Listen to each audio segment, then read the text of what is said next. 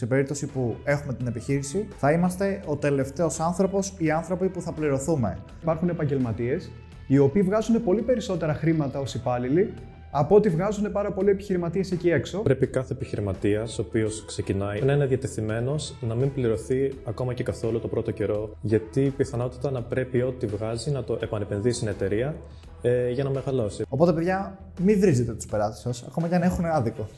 είναι πολύ σημαντικό. Γεια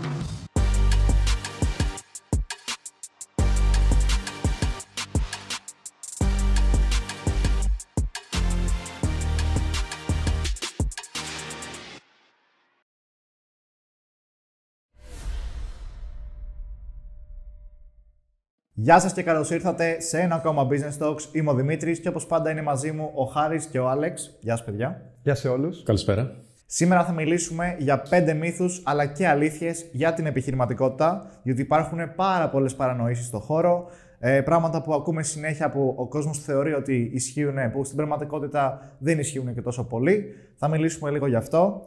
Ξέρουμε ότι είναι πολλά περισσότερα από πέντε, αλλά εμείς επιλέξαμε τα πέντε πιο κοινά, τα οποία μέχρι σήμερα έχουμε ακούσει κι εμείς, ότι τα πιστεύει περισσότερο ο κόσμος και θα κάνουμε μια μικρή απομυθοποίηση σήμερα σε αυτά, αλλά θα σας πούμε και επίσης το τι πραγματικά ισχύει, τουλάχιστον από τη μεριά μας και την εμπειρία μας και από τους ανθρώπους που έχουμε μιλήσει. Ένας μύθος ο οποίος ακούγεται πάρα πολύ συχνά, ειδικά με την ανάπτυξη του δικτύου τα τελευταία χρόνια, είναι ότι η επιχειρηματικότητα είναι για όλους και μπορούν να την κάνουν όλοι, το οποίο τουλάχιστον κατά τη γνώμη μας είναι κάτι που δεν ισχύει. Ναι, η αλήθεια είναι ότι είναι ένας πάρα πολύ διαδεδομένος μύθος και ειδικά όπως είπες και εσύ τώρα με το ίντερνετ που βγαίνουν πάρα πολλοί οι οποίοι υποδίονται τους γκουρού, ε, το λένε σε όλους για να παρακινήσουν ανθρώπους να ασχοληθούν με την επιχειρηματικότητα. Ή να τους παρακινήσουν να αγοράσουν κάποιο πρόγραμμά τους, λέω τώρα τυχαία. Πολύ σωστό, γιατί κάποιοι δεν θέλουν πραγματικά να ασχοληθείτε εσείς με την επιχειρηματικότητα. Αυτό που θέλουν είναι οι ίδιοι να βγάλουν κέρδος. Ε, είναι μια άποψη λοιπόν το ότι όλοι μπορούν να ασχοληθούν με την επιχειρηματικότητα, η οποία προφανώς δεν ισχύει, γιατί όπως όλα στη ζωή, έτσι και η επιχειρηματικότητα δεν είναι για όλους. Η επιχειρηματικότητα έχει κάποιες απαιτήσεις και κάποια χαρακτηριστικά, ε, τα οποία αν δεν είναι μέσα στο χαρακτήρα σου, δεν μπορείς να ασχοληθείς με την έννοια ότι θα είναι πάρα πολύ δύσκολο για σένα να, να κάνεις όλα αυτά που πρέπει ε, στην ε, επιχειρηματική σου καριέρα, στην επιχειρηματική σου διαδρομή, ας το πούμε. Ε, και φυσικά δεν είναι όλοι προετοιμασμένοι γι' αυτό.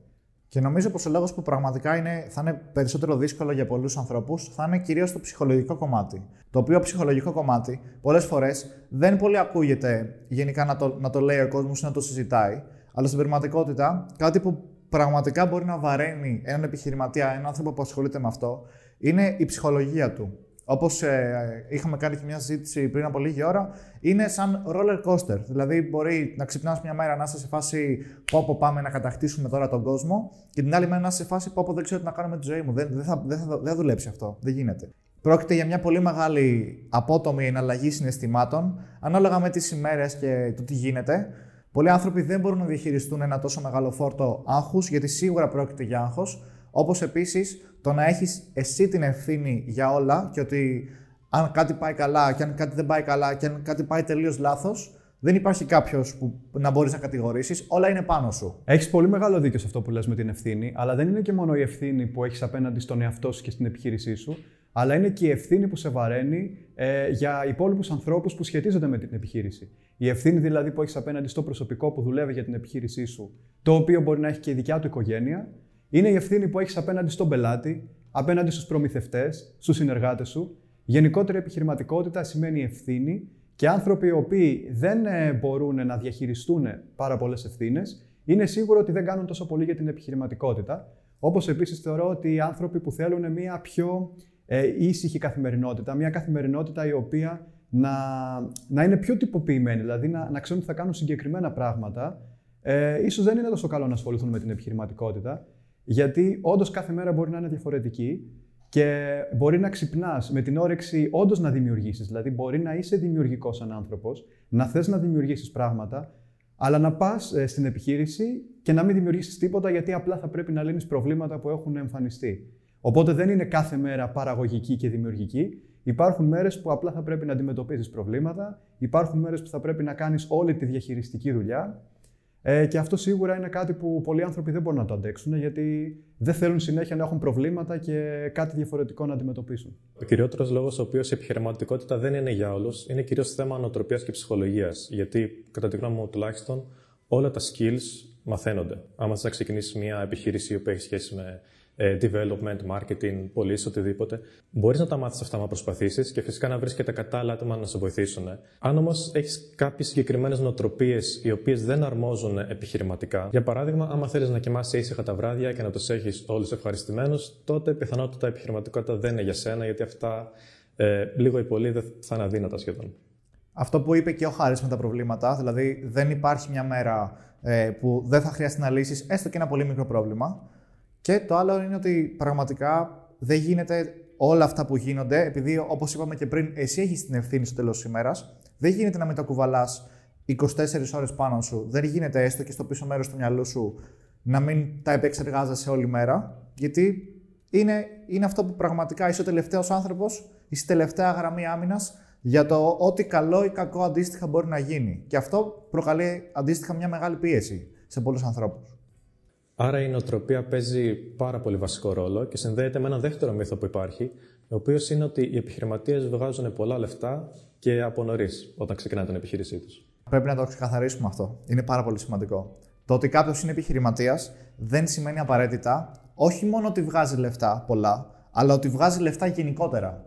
Είναι πάρα πολύ σημαντικό αυτό. Ε, ένα στατιστικό που είναι πολύ σημαντικό και πάρα πολύ κόσμος το αγνοεί είναι ότι το 95% των επιχειρηματιών αποτυχάνουν σε βάθος ετών και καταλαβαίνετε ότι με το που θέλει κάποιος να ξεκινήσει και να μπει σε αυτό το κομμάτι, όλες οι πιθανότητες και όλες οι στατιστικές, είτε θες να κάνεις ένα φούρνο, είτε ένα περίπτερο, είτε να χτίσεις το επόμενο Facebook, πάντα οι πιθανότητες θα είναι εναντίον σου.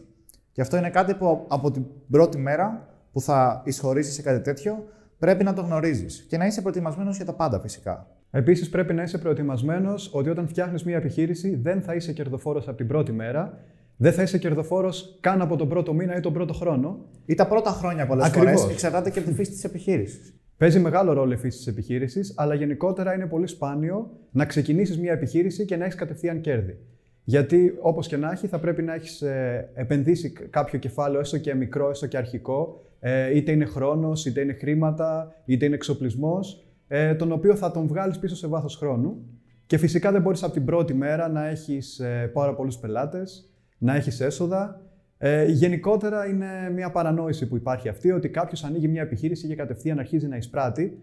Και επίσης, ε, άλλη μια παρανόηση σχετικά με αυτό είναι ότι τα έσοδα της επιχείρησης είναι και έσοδα του επιχειρηματία. Ή ότι τα έσοδα είναι και κέρδη. Γιατί μπορεί από την πρώτη μέρα μια επιχείρηση να αρχίσει να έχει έσοδα, αλλά αρχικά δεν σημαίνει ότι αυτά τα έσοδα αποτελούν κέρδη. Τα κέρδη βγαίνουν στο τέλος της χρονιάς και είναι αυτά που μένουν αφού έχεις πληρώσει και όλες τις υποχρεώσεις σου. Και αυτά που μένουν δεν σημαίνει ότι τα παίρνει όλα επιχειρηματίας και τα βάζει στην τσέπη του. Είναι χρήματα της επιχείρησης και τα οποία μπορούν είτε να μείνουν σαν αποθεματικό για ώρα ανάγκης, είτε να ξαναμείνουν στην επιχείρηση για να επενδυθούν και να βοηθήσουν την επιχείρηση να μεγαλώσει και να καλύψει κάποιες άλλες ανάγκες ή να δημιουργήσει ένα νέο προϊόν. Και το τρίτο είναι να μοιραστούν στους μετόχους, που μέτοχος μπορεί να μην είναι μόνο ε, ένας επιχειρηματίας να τα πάρει όλο αυτός, μπορεί να είναι μια ομάδα μετόχων, ε, μπορεί να είναι και άλλοι άνθρωποι οι οποίοι έχουν να λάβουν από αυτό. Ε, παίζει ρόλο και η φορολογία που θα φορολογηθούν ε, ε, κάποια από τα κέρδη, οπότε και αυτά δεν θα μείνουν όλα. Και μετά θα φορολογηθούν ξανά σε περίπτωση που μοιραστεί μέρισμα. Πρέπει να το πούμε και αυτό.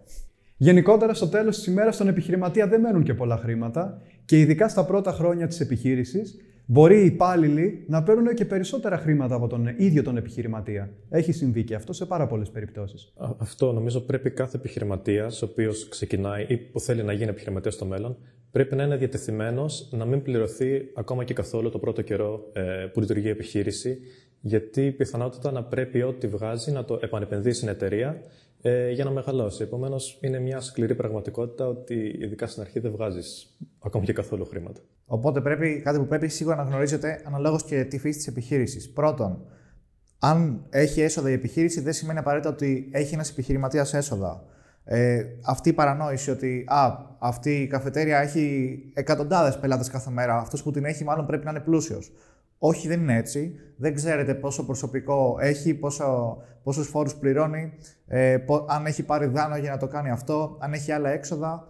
Γενικότερα δεν ισχύει αυτό με τα άλλο πορτοφόλι το ένα, άλλο πορτοφόλι το άλλο. Οπότε, άμα έχεις εσύ ο ίδιος επιχείρηση, καλό θα ήταν να, να μην συγχαίεις το πορτοφόλι της επιχείρησής σου, το ταμείο της, ε, με τα δικά σου χρήματα, ε, γιατί αυτό μπορεί να σε οδηγήσει πολύ σύντομα στην πτώχευση. Ε, είναι πάρα πολύ σημαντικό πρώτα να πληρώνεις τις ανάγκες της επιχείρησής σου, το προσωπικό σου ε, και ό,τι πρέπει να πληρώσεις. Και ό,τι μείνει στο τέλος, ναι, αυτό μπορεί να είναι και δικό σου υπό προποθέσει που είπαμε πάλι. Και νομίζω ότι ένας καλός τρόπος για να κλείσουμε και αυτό το παράδειγμα και αυτόν τον μύθο είναι το ότι πρέπει πάντα να έχουμε στο μυαλό μας ότι σε περίπτωση που έχουμε την επιχείρηση, θα είμαστε ο τελευταίος άνθρωπος ή άνθρωποι που θα πληρωθούμε. Πρώτα θα πληρωθούν όλες οι ανάγκες. Είναι πάρα πολύ σημαντικό να πληρώνετε το προσωπικό που έχουμε, αν έχουμε προσωπικό, πρώτα και να πληρώνετε και καλά, να είναι ευχαριστημένοι άνθρωποι. Και τελευταίοι, στο τέλος της ημέρας, αν υπάρχει δυνατότητα, τότε πληρωνόμαστε και εμείς οι ίδιοι. Και αυτό, όπως είπε και ο Άλεξ, και γενικά το είπαμε, μπορεί να πάρει από μήνες έως και χρόνια. Δεν είναι τίποτα σίγουρο. Φυσικά υπάρχουν και επιχειρηματίες οι οποίοι κόβουν ε, στον εαυτό τους ένα μισθό, σαν είναι και αυτοί ε, υπάλληλοι της επιχείρησης. Το οποίο είτε μπορεί να γίνει από την πρώτη μέρα που είναι με μεγαλύτερο ρίσκο, γιατί αυξάνεται το κόστος, είτε μπορεί να έρθει στη συνέχεια. Ε, Πάντως είναι σημαντικό να γνωρίζουμε ότι υπάρχουν επαγγέλματα, υπάρχουν επαγγελματίες, οι οποίοι βγάζουν πολύ περισσότερα χρήματα ως υπάλληλοι από ό,τι βγάζουν πάρα πολλοί επιχειρηματίες εκεί έξω, ειδικότερα αν είναι επιχειρηματίες μιας μικρομεσαίας επιχείρησης, που οι μικρομεσαίες επιχειρήσεις αποτελούν και τη συντριπτική πλειοψηφία των επιχειρήσεων στην Ελλάδα. Είναι κοντά στο 99% οι επιχειρήσεις που είναι μικρομεσαίες. Άρα καταλαβαίνετε ότι οι περισσότεροι επιχειρηματίες δεν είναι και πλούσιοι. Αυτό. Είναι πολύ σημαντικό να το έχουμε και αυτό στο μυαλό μας. Με λίγα λόγια, όπως αναφέραμε, υπάρχουν πάρα πολλά κόστη τα οποία έχει μια επιχείρηση και κάποια πρέπει να έχουν προτεραιότητα. Αλλά αυτό δεν σημαίνει πως για να ξεκινήσει μια επιχείρηση χρειάζεται αναγκαστικά και πάρα πολύ μεγάλο κεφάλαιο, ε, όπως γινόταν ίσως παλαιότερα σε πιο μεγάλο βαθμό. Μπορεί κάποιος να ξεκινήσει ακόμα και με πολύ μικρό κεφάλαιο, ειδικά με την ανάπτυξη του ίντερνετ. Οπότε, παιδιά, αυτός είναι ένας τρίτος μύθος. Δεν είναι απαραίτητο να έχεις ένα μεγάλο κεφάλαιο άμα θες να ξεκινήσεις το επιχειρηματικό σου ταξίδι. Πλέον και λόγω της αγοράς και λόγω των, ε, των startups και γενικότερα της νέας φιλοσοφίας που υπάρχει, ε, πάρα πολλές επιχειρήσεις, ειδικότερα μικρές, ξεκινάνε με μηδενικό κεφάλαιο και με τη μέθοδο bootstrapping, την οποία χρησιμοποίησαμε και εμείς οι ίδιοι στο Business Review για να αναπτυχθούμε και για να μπορέσουμε να φτάσουμε στα πρώτα μας γραφεία. Ουσιαστικά ε, δουλεύεις με ό,τι έχεις, ε, δεν έχεις έσοδα στην αρχή και όταν βγάλεις τα πρώτα σου έσοδα, αυτοχρηματοδοτείς τον εαυτό σου, σαν να είσαι εσύ ο επενδυτής του εαυτού σου, χωρίς να έχεις κανένα κεφάλαιο εξωτερικό ή έτοιμο από πριν, και με αυτόν τον τρόπο αναπτύσσεις την επιχείρησή σου με τη μέθοδο του bootstrapping. Και ο συγκεκριμένος μύθος έχει και άλλες υποκατηγορίες και άλλες παρανοήσεις που υπάρχουν. Ε, Όπως για παράδειγμα το ότι για να ξεκινήσεις μια επιχείρηση πρέπει να έχεις οπωσδήποτε γραφεία, φυσικό κατάστημα, πλήρη εξοπλισμό και γενικότερα όλα αυτά τα πράγματα τα οποία προφανώς για να τα αγοράσεις έχουν ένα μεγάλο κόστος. Όμως, στις περισσότερες περιπτώσεις, αυτό το κόστος δεν είναι απαραίτητο. Αν δηλαδή δεν έχεις μια επιχείρηση που χρειάζεται μια τεχνολογία και ένα εργαστήριο για να παράξει ή ένα φυσικό κατάστημα για να πουλήσει, τότε όλα αυτά τα κόστη δεν είναι απαραίτητα γιατί αποτελούν έμεσα κόστη. Έμεσα κόστη είναι αυτά που δεν σχετίζονται άμεσα με τη λειτουργία της επιχείρησης, δηλαδή τη δημιουργία του προϊόντος και, την, και της υπηρεσίας ε, και το πώς θα την πουλήσεις. Είναι ε, κόστη τα οποία είναι για κάτι που μπορείς και να το αποφύγεις ίσως. Οπότε ειδικά στην αρχή ε, είναι σημαντικό να, να κοιτάς αυτά τα έμεσα κόστη, αν μπορείς να τα αποφύγεις, ώστε έτσι να γλιτώσεις κάποια χρήματα και να μπορέσεις με αυτά τα χρήματα να τα δώσεις στο να αναπτύξεις ακόμα περισσότερο το προϊόν, να προσλάβεις ίσως κάποιον συνεργάτη που θα σε βοηθήσει και βήμα-βήμα να κάνεις το χτίσιμο της επιχείρησης. Δεν χρειάζεται δηλαδή από την αρχή να τα έχεις όλα αυτά. Όπως έχουμε αναφέρει και σε παλαιότερο επεισόδιο, τα co-working spaces πλέον είναι πάρα πολύ δεδομένα αν δηλαδή οπωσδήποτε, είτε για λόγους σύστασης είτε για λόγους επαγγελματικούς, να πρέπει οπωσδήποτε να έχεις μια έδρα, με ένα co-working space όπου δίνεις ένα πολύ μικρό ενίκιο τον μήνα, ε, νοικιάζεις ένα γραφείο το οποίο έχει άλλους ε, σαν και εσένα που τον νοικιάζονται μαζί και ο καθένας έχει τον χώρο του. Σαν ένα hostel θα μπορούσαμε να το παρομοιάσουμε. Hostel επιχειρηματικότητας. Αυτό, ναι. Οπότε πλέον γενικότερα υπάρχουν πολύ φθηνές λύσεις και το ότι α, δεν μπορώ να κάνω afford ένα γραφείο, δεν αποτελεί πλέον μια δικαιολογία για να μην ξεκινήσει κάποιος να κάνει κάτι επιχειρηματικό. Εκτός και αν φυσικά είπαμε ότι ε, είναι εξ ολοκλήρου ένα φυσικό κατάστημα που εκεί okay, πρέπει να έχεις το κεφάλαιο. Μ' άρεσε πολύ η λέξη που είπες, η δικαιολογία. Και είναι πολύ σημαντικό που λέμε το συγκεκριμένο μύθο, γιατί πάρα πολλοί, ε, ενώ έχουν τη δυνατότητα να γίνουν επιχειρηματίες και έχουν μια καλή ιδέα και μπορούν να αναπτύξουν ένα προϊόν, δεν ξεκινάνε ποτέ και δεν κάνουν το πρώτο βήμα, γιατί πολλοί απλά πιστεύουν ότι χωρίς αρχικό κεφάλαιο δεν μπορούν να κάνουν πουθενά, γιατί πιστεύουν ότι τα αρχικά κόστη είναι πάρα πολύ μεγάλα, με αποτέλεσμα αυτό να τους κρατάει τελικά πίσω και να μην πραγματοποιούν το όραμά τους και αυτό που θέλουν να κάνουν. Ε, και γι' αυτό το λόγο είναι πολύ σημαντικό που αναφέρουμε το συγκεκριμένο μύθο, πιστεύω, γιατί πρέπει να μπορούμε να αποβάλουμε κάποιες νοοτροπίες που υπάρχουν, τις οποίες τις εσωτερικεύουμε και καταλήγουμε εν τέλει να τις χρησιμοποιούμε σαν δικαιολογίες για να μην κάνουμε τελικά κάτι το οποίο θέλουμε. Ε, αυτό υπάρχουν πάρα πολλοί οικονομικές λύσεις όπως είναι το Coworking Spaces που είπες, αλλά φυσικά ακόμα και με ένα laptop κάνεις ε, σύσταση επιχείρηση online, γίνονται όλα online, δουλεύεις και εσύ online, από όπου θες. Υπάρχει και ανάπτυξη του remote working. Επομένως, είναι δύσκολο να προσδιορίσουμε ένα αρχικό απαιτούμενο κεφάλαιο που χρειάζεται μια επιχείρηση, αλλά είναι πραγματικά πάρα πολύ μικρό και μπορούν να γίνουν όλα πολύ πιο εύκολα από ό,τι γίνονταν παλαιότερα. Οπότε αντίστοιχα υπάρχουν και ακόμα και στο προσωπικό, ας πούμε, για παράδειγμα, τρόποι να εξοικονομήσεις χρήματα ή να μην προσλάβεις τον πρώτο σου υπάλληλο από την πρώτη μέρα λόγω οικονομικής δυνατότητας φυσικά. Ε, αν η δουλειά σου έχει να κάνει με digital ή online, υπάρχουν άπειροι τρόποι να βρεις έναν freelancer ε, και υπάρχουν και επίσης freelancers για κάθε δουλειά που μπορείς να φανταστείς πλέον για τα πάντα. Ε, πλατφόρμες όπως το Fiverr κτλ. που έχεις άμεση πρόσβαση σε freelancers και από το εξωτερικό και από Έλληνες Οπότε αυτό σου δίνει άμεση πρόσβαση στο να εξοικονομήσεις χρόνο, στο να έχεις λιγότερα έξοδα και να μην χρειάζεται να πληρώνεις όσα θα πλήρωνες για έναν κανονικό υπάλληλο και στη συνέχεια, όσο αναπτύσσεις την επιχείρησή σου, να μπορείς να τα κάνεις αυτά βήμα-βήμα. Επομένως, αυτά ήταν μερικά από τα παραδείγματα τα οποία κρατάνε τους ανθρώπους πίσω από το να ξεκινήσουν τη δικιά τους επιχείρηση, οι δικαιολογίες όπως είπες. Και άλλη μία είναι ότι πρέπει αναγκαστικά να έχουν σπουδάσει διοίκηση επιχειρήσεων ή οικονομικά ή κάτι παρόμοιο για να ξεκινήσουν τη δική τους επιχείρηση. Αυτό, παιδιά, είναι ένας μεγάλος μύθος και έχουμε κάνει ολόκληρο βίντεο αφιέρωμα σε αυτό. Έχει να κάνει με το τι γίνεται ουσιαστικά, τι είναι να σπουδάζει διοίκηση επιχειρήσεων. Και ακριβώς αυτό το βίντεο, το οποίο θα, το, ε, θα εμφανιστεί και εδώ πέρα, κάπου στην οθόνη, λέμε ότι ουσιαστικά δεν σημαίνει το ότι σπουδάζει κάποιος διοίκηση επιχειρήσεων ότι αντίστοιχα είναι ικανός να διοικήσει μια επιχείρηση. Φυσικά δεν έχει καμία σχέση αυτό.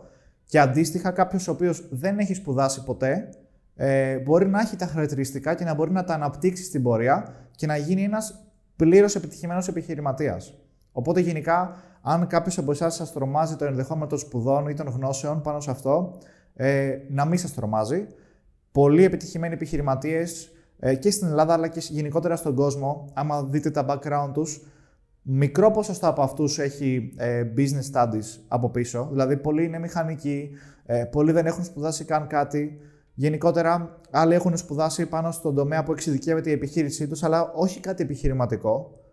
Οπότε, γενικότερα, μην σας τρομάζει αυτό το, η έννοια του business και το ότι α, δεν ξέρω πώς να τρέξω μια επιχείρηση. Είναι κάτι το οποίο μέσω της τριβής και μέσω των αλληλεπιδράσεων που έχεις και με άλλους ανθρώπους μπορείς να το εξελίξεις και δεν υπάρχει και ταβάνι σε αυτό. Είναι πολύ σωστό αυτό και σχετίζεται και αυτό λίγο με την ψυχολογία και με την οτροπία. Γιατί το θέμα των γνώσεων και του υποβάθρου ε, είναι ουσιαστικά βαθύτερα θέμα ανασφάλειας. Ότι κάποιος μπορεί να είναι ανασφαλής για τις γνώσεις του, για το αν μπορεί να ανταπεξέλθει σε αυτό. Όμως πραγματικά είναι μια παρανόηση το ότι πρέπει οπωσδήποτε πριν ξεκινήσεις μια επιχείρηση να γνωρίζεις κάποια πράγματα τα οποία διδάσκονται στη διοίκηση επιχειρήσεων. Βεβαίως, εμείς που σπουδάσαμε διοίκηση επιχειρήσεων και τα διδεχτήκαμε, μπορούμε να πούμε ότι ένα μικρό πλεονέκτημα το έχουμε. Δηλαδή, κάποια πράγματα τα ξέραμε από πριν, αλλά παρόλα αυτά, αν μέναμε μόνο σε αυτά, δεν θα μπορούσαμε να ανοίξουμε τη δική μας επιχείρηση και να τη διοικήσουμε.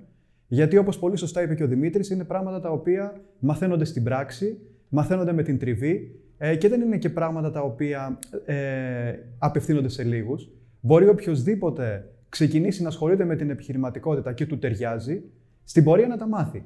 Και γι' αυτό εξάλλου οι περισσότεροι επιχειρηματίες στην Ελλάδα δεν έχουν το υπόβαθρο της ε, δείξη επιχειρήσεων ή των οικονομικών ή οτιδήποτε. Ε, και γενικότερα στον κόσμο. Ε, Όντως η μηχανική είναι νούμερο ένα ε, στις ε, μεγαλύτερες επιχειρήσεις, οι προγραμματιστές επίσης, ε, άνθρωποι που έχουν σπουδάσει νομικά. Ε, γενικότερα υπάρχουν άνθρωποι από όλα τα υπόβαθρα, ε, τα εκπαιδευτικά ή ακόμα και χωρίς να έχουν σπουδάσει κάτι, που κάνουν τη δική τους επιχείρηση. Οπότε μπορεί πολύ εύκολα ένας μηχανικός να είναι επιχειρηματίας, ε, ή οποιοδήποτε έναν επιχειρηματίας και κάποιος ο οποίος έχει τελειώσει δείξη επιχειρήσεων, δείξη τουριστικών μονάδων ή οτιδήποτε σχετικό, ναι, να είναι, να είναι υπάλληλος κάπου και να μην έχει τη δική του επιχείρηση και σε έναν τελείως ε, άσχετο κλάδο. Εντάξει, τα παραδείγματα ανθρώπων που δεν έχουν σπουδάσει διοίκηση επιχειρήσεων και είναι πολύ επιτυχημένοι επιχειρηματίες είναι άπειρα, όπως είπες, και υπάρχουν και άλλα τόσα ανθρώπων τους οποίους απλά δεν τους ξέρουμε γιατί δεν είναι ο Elon Musk, για παράδειγμα, και στην Ελλάδα και στο εξωτερικό. Και στην τελική, παιδιά, άμα κάποιος δεν έχει κάνει προπτυχιακό διοίκηση επιχειρήσεων, αλλά έχει αυτή την ανασφάλεια, μπορεί να δει όλα τα business talks που υπάρχουν online από το πρώτο business talks μέχρι και το τελευταίο και θα είναι, δεν θα έχει καμία διαφορά. Θα είναι σαν να έχει σπουδάσει διοίκηση επιχειρήσεων αν έχουμε καταφέρει όλες αυτές τις γνώσεις που έχουμε πάρει και από την εμπειρία μας, βέβαια, να τις μεταδώσουμε, τότε βεβαίως. Οπότε δεν υπάρχουν δικαιολογίες πλέον. Και είναι πάρα πολύ σημαντικό αυτό, αν το προεκτείνουμε, γιατί το είπες τώρα σαν αστείο, αλλά έχει και δύο προεκτάσεις. Το ένα είναι ότι υπάρχει άπειρη πληροφορία στο ίντερνετ, η οποία μπορεί να βοηθήσει τον οποιονδήποτε, ακόμα και αν δεν έχει κάποιο υπόβαθρο, να πάρει γνώσεις. Και ένα επίσης πολύ σημαντικό στοιχείο τώρα που μου έρχεται για κάποιον ο οποίος ε, θέλει να ασχοληθεί με την επιχειρηματικότητα, αλλά είναι από άλλο υπόβαθρο, είναι το να έχει έναν καλό μέντορα, γιατί η επιχειρηματικότητα κυρίως διδάσκεται βιωματικά. Οπότε κάποιος ο οποίος ο ίδιος έχει περάσει από κάποια στάδια και έχει αποκτήσει την εμπειρία στο επιχειρήν, ε, μπορεί να βοηθήσει πραγματικά εσένα και οποιονδήποτε άλλο θέλει να κάνει κάτι παρόμοιο ε, μέσα από το mentoring που θα του κάνει το οποίο είναι και η καλύτερη μορφή μετάδοσης γνώσης, πιστεύω, το mentoring. Ε, ισχύει πάρα πολύ αυτό και μπορούμε να περάσουμε και στο τελευταίο μύθο, ο οποίος δεν έχει άμεση σχέση με τον επιχειρηματία ή το τι έχει σπουδάσει ή το τι ξέρει, αλλά έχει σχέση με τους πελάτες, οι οποίοι είναι βασικό κομμάτι κάθε επιχείρησης. Και όλες οι επιχειρήσεις πρέπει να έχουν πελάτη με κάποιο τρόπο για να επιβιώσουν. Εννοείται. Ο πελάτης σε κάνει επιχείρηση. Ουσιαστικά δεν κάνει επιχείρηση τον πελάτη. Αλλά αυτό δεν σημαίνει ότι έχει και πάντα δίκιο. Αυτός είναι ο μύθος που ουσιαστικά θα κλείσουμε και το σημερινό επεισόδιο, ότι ο πελάτης έχει πάντα δίκιο. Το ακούμε συνέχεια. Είναι πραγματικά, έχουμε βαρεθεί να το ακούμε, είναι πολύ διαδεδομένος μύθος. Και αυτό είναι κάτι που μπορώ να πω ότι και εμείς οι ίδιοι ε, το πιστεύαμε όσο ήμασταν πελάτες, γιατί προφανώς όταν είσαι από τη μεριά του πελάτη, ε, πιστεύεις ότι πρέπει ο άλλος να κάνει τα πάντα όπως τα θέλεις εσύ, ε, ότι εσύ ξέρεις τη δουλειά του, ότι πρέπει να σε εξυπηρετήσει τέλεια. Κάτι που καταλάβαμε είναι ότι η τέλεια εξυπηρέτηση ε, είναι λιγάκι υποκειμενική από την πλευρά των πελατών. Δηλαδή, ο κάθε πελάτης έχει την τέλεια εξυπηρέτηση πολύ διαφορετικά στο μυαλό του. Και υπάρχουν και πολλοί πελάτες οι οποίοι δεν μπορούν να γνωρίζουν όλα τα απαραίτητα στάδια που υπάρχουν ε, πίσω από την ε, υλοποίηση ενός προϊόντος ή μιας υπηρεσίας και γι' αυτό μπορεί να έχουν απαιτήσεις, οι οποίες όμως δεν μπορούν να, να καλυφθούν.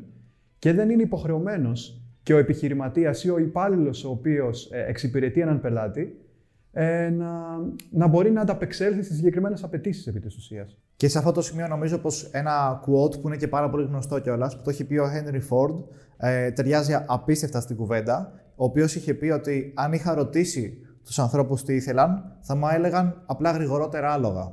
Αυτό με λίγα λόγια σημαίνει πως δεν μπορεί πάντα ο καταναλωτής που δεν είναι και 100% στο μυαλό του επιχειρηματία, που δεν μπορεί να δει ένα μεγαλύτερο όραμα ουσιαστικά, ή δεν μπορεί να δει κάποια πράγματα πώς γίνονται στο παρασκήνιο, γιατί άλλη οπτική έχει ο ένας, άλλη οπτική έχει ο άλλος.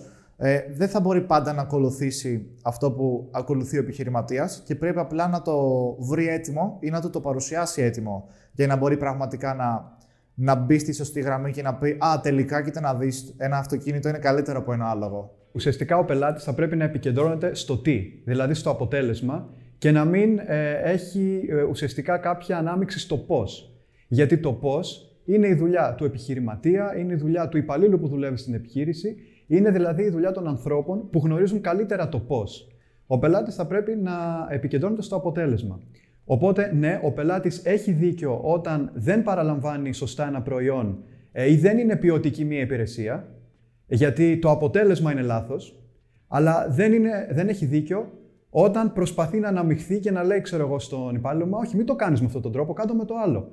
Γιατί έτσι είναι σαν να, σαν να λέει ότι ξέρει καλύτερα τη δουλειά του άλλου. Ε, άμα ξέρεις τη δουλειά του άλλου καλύτερα, κάντε την εσύ. Γιατί πηγαίνει σαν πελάτης σε μια επιχείρηση; Γι' αυτόν ακριβώς τον λόγο, πάντα, ειδικά όταν μιλάμε για υπηρεσίες, πριν ξεκινήσει μια συνεργασία, πρέπει να θέτονται οι προσδοκίες. Γιατί λες ότι εγώ αυτή τη δουλειά κάνω, μπορείς να δεις αυτά τα αποτελέσματα και θα γίνουν με αυτόν τον τρόπο.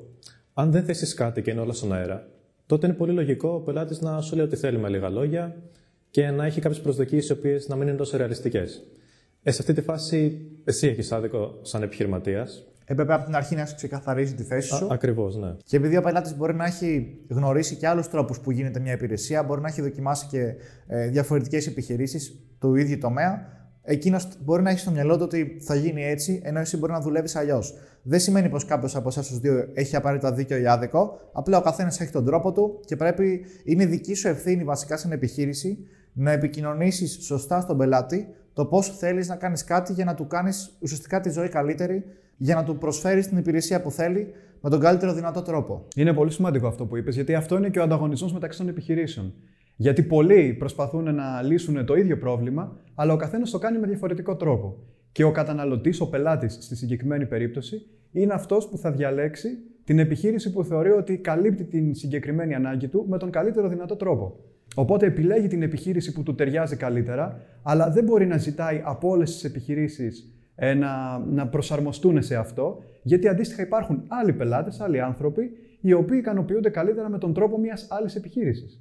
Και είναι πολύ σημαντικό να, να αφήνουμε τον καθένα να κάνει καλύτερα τη δουλειά του. Αυτό το οποίο γνωρίζει εκείνος καλύτερα. Ε, φυσικά ο κάθε επιχειρηματίας θα πρέπει συνεχώς να βελτιώνεται, θα πρέπει να επικεντρώνεται στο να έχει ένα εξαιρετικό προϊόν και ένα εξαιρετικό ε, experience για τον πελάτη. Γιατί το α και το ω ε, στο, στις πωλήσεις μιας επιχείρησης είναι η εμπειρία που έχουν οι πελάτες. Αυτό όμως ε, σημαίνει ότι θα πρέπει να έχεις μελετήσει πάρα πολύ ε, το πώς θα συμπεριφέρεται το προσωπικό σου στον πελάτη, πώς θα επικοινωνείς, ε, όλα αυτά τα στοιχεία του νευρομάρκετινγκ, ε, τα οποία τα έχουμε αναφέρει και σε ένα εξαιρετικό επεισόδιο που είχαμε κάνει με τον ε, κύριο Κόλια που μιλούσαμε για το νευρομάρκετινγκ. Αλλά αυτό δεν σημαίνει ότι μπορεί να έρχεται ο καθένας, γιατί πολλές φορές υπάρχουν άνθρωποι οι οποίοι έρχονται από πριν με κακή διάθεση, έρχονται με τη διάθεση να δημιουργήσουν πρόβλημα, να το παίξουν έξυπνοι, να κάνουν τσαμπουκά ε, δεν σημαίνει ότι όλους αυτούς θα πρέπει να τους αφήνεις να σε επηρεάζουν ε, και εν τέλει να επηρεάζουν και την εικόνα της επιχείρησής σου. Παρ' όλα αυτά, για να κλείσουμε, και μου έδωσε πολύ ωραία πάσο χάρη, ε, παρόλο που είπαμε ότι δεν έχει πάντα δίκιο ο πελάτης και δεν μπορεί να έχει πάντα δίκιο, σαν επιχειρηματίας που θέλεις να κάνεις το καλύτερο δυνατό και σαν επιχείρηση, για μένα πρέπει πάντα απλά να τον ακούς.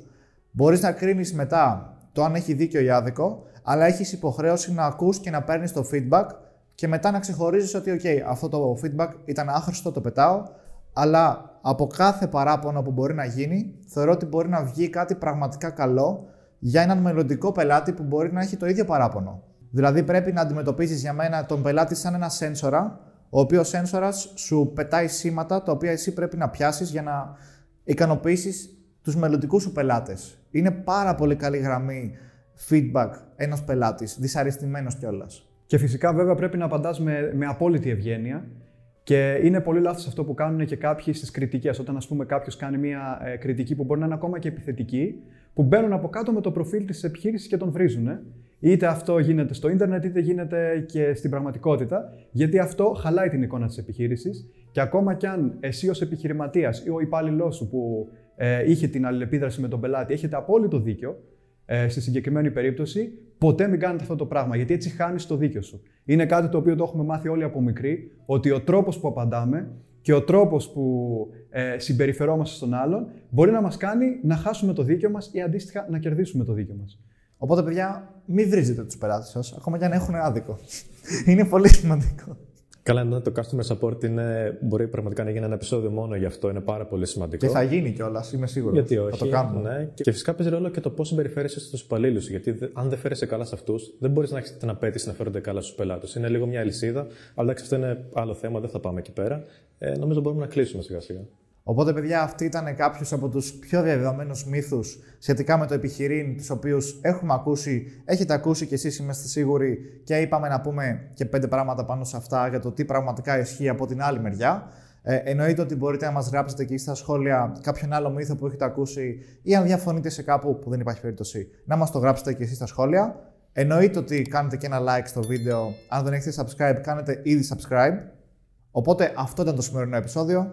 Και μέχρι το επόμενο επεισόδιο να είστε όλοι καλά και να κυνηγάτε τα όνειρά σας.